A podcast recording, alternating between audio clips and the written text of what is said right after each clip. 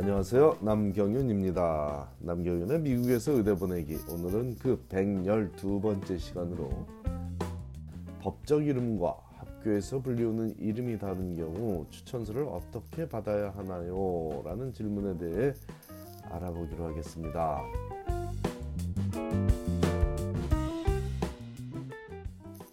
학생 신분에 상관없이 법적 이름과 실제로 학교에서 불리우는 이름이 다른 경우가 우리 한인 학생들에게는 자주 발생하는 일이죠.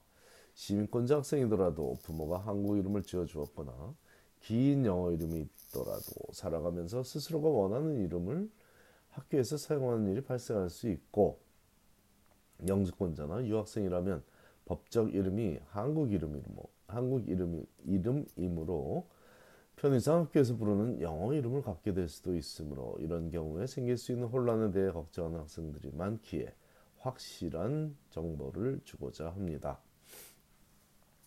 법적 이름이 홍길동인 학생이 한국에서는 존이라고 불리운다면 추천서 내용에 신경이 쓰일 것입니다.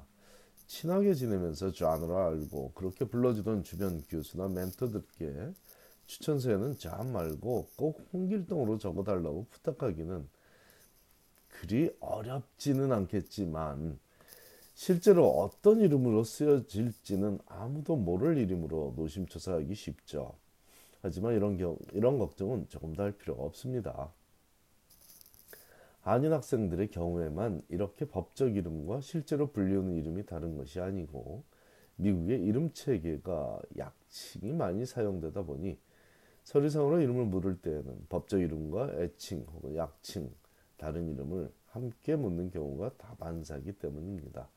일례로 필립이라는 이름은 필이라고 자주 불리우고 윌리엄이 빌로 불리우기도 하는데 모든 추천인들이 추천서를 적을 때 굳이 학생의 법적 이름 name을 상기하여 적고 있지는 않습니다. 바로 이런 문화적 배경을 모든 사람들이 이해함으로 서류상에는 법적 이름만 묻지 않고 다르게 불리우는 이름도 함께 묻는 것이 미국 문화죠. 마치 한국 서류에 보면 한글 이름과 한문 이름을 동시에 표기하게 하는 것과 유사한 미국의 사회 문화적 현상이라고 보시면 되겠습니다. 자, 미국 의대 입시를 관장하는 기관인 MCAS, American Medical College Admission System이죠. MCAS의 어플리케이션, 즉 지원서를 보면 학생의 이름을 적는 곳에 세 가지로 이름을 표기할 수 있게 하고 있습니다.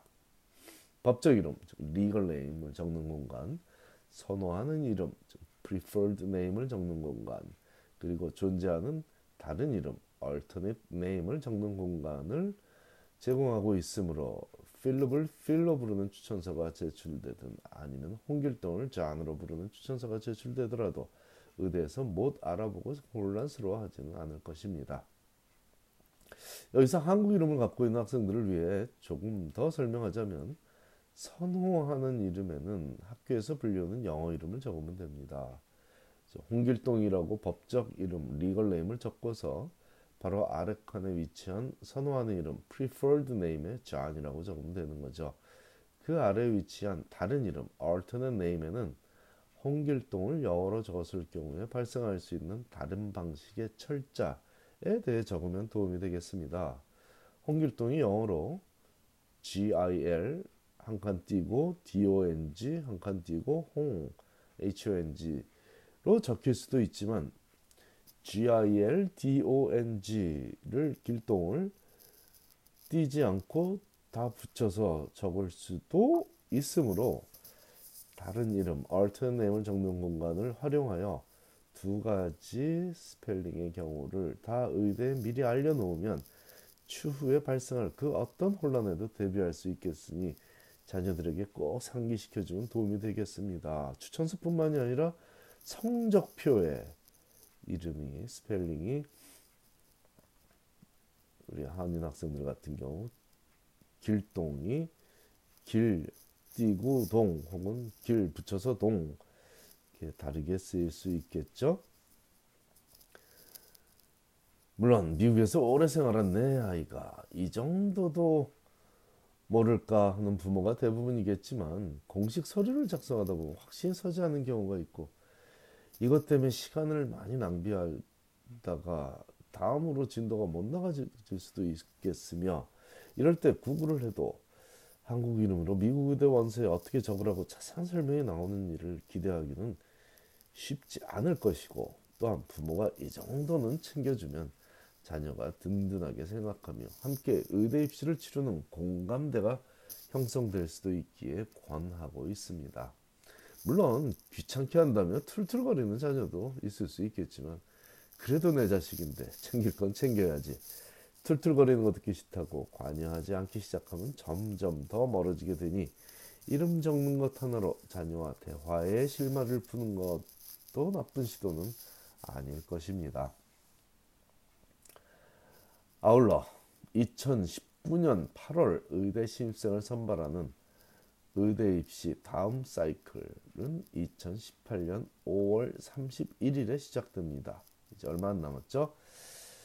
제 칼럼에 자주 자주 등장하는 6월 1일에 원서를 제출하는 상징적 표현 그 날짜인 6월 1일 올해 입시에는 5월 31일이 실질적 날짜이니 자녀들과 이 점도 함께 인지하면 좋겠습니다. 자, MCAS는 벌써 5월 초부터 오픈되어 학생들이 본인의 어카운트에 로그인해서 정보를 올려놓기 시작할 수 있습니다. 미리 적어놔야 5월 31일이 되면 제출할 수 있게 되겠죠. 이 얘기가 나오면 바로 따라 나올 질문에 대한 답을 미리 제공하겠습니다. 최선책은 5월 31일에 잘 준비된 원서를 제출하는 것이고 차선책은 조금 늦어지더라도 잘 준비가 되었을 때 원서를 제출하는 것입니다. 준비가 안 된 상태에서 무조건 5월 31일이라는 매직 넘버에 맞춰서 원서를 제출하는 것은 무모한 일입니다. 준비가 돼야겠죠. 최악은 제대로 준비도 안 하면서 마감 날짜는 저 10월 말, 뭐 11월 중순 이때 마감이니 여유 있다면서 무의미한 게으름을 피우는 것입니다. 먼저 원서낸 학생이 합격할 확률이 훨씬 높은 것이 의대 입시의 공공연한 비밀이지만 게으른 자는 그 누구도 누리지 못하는 특권입니다. 감사합니다.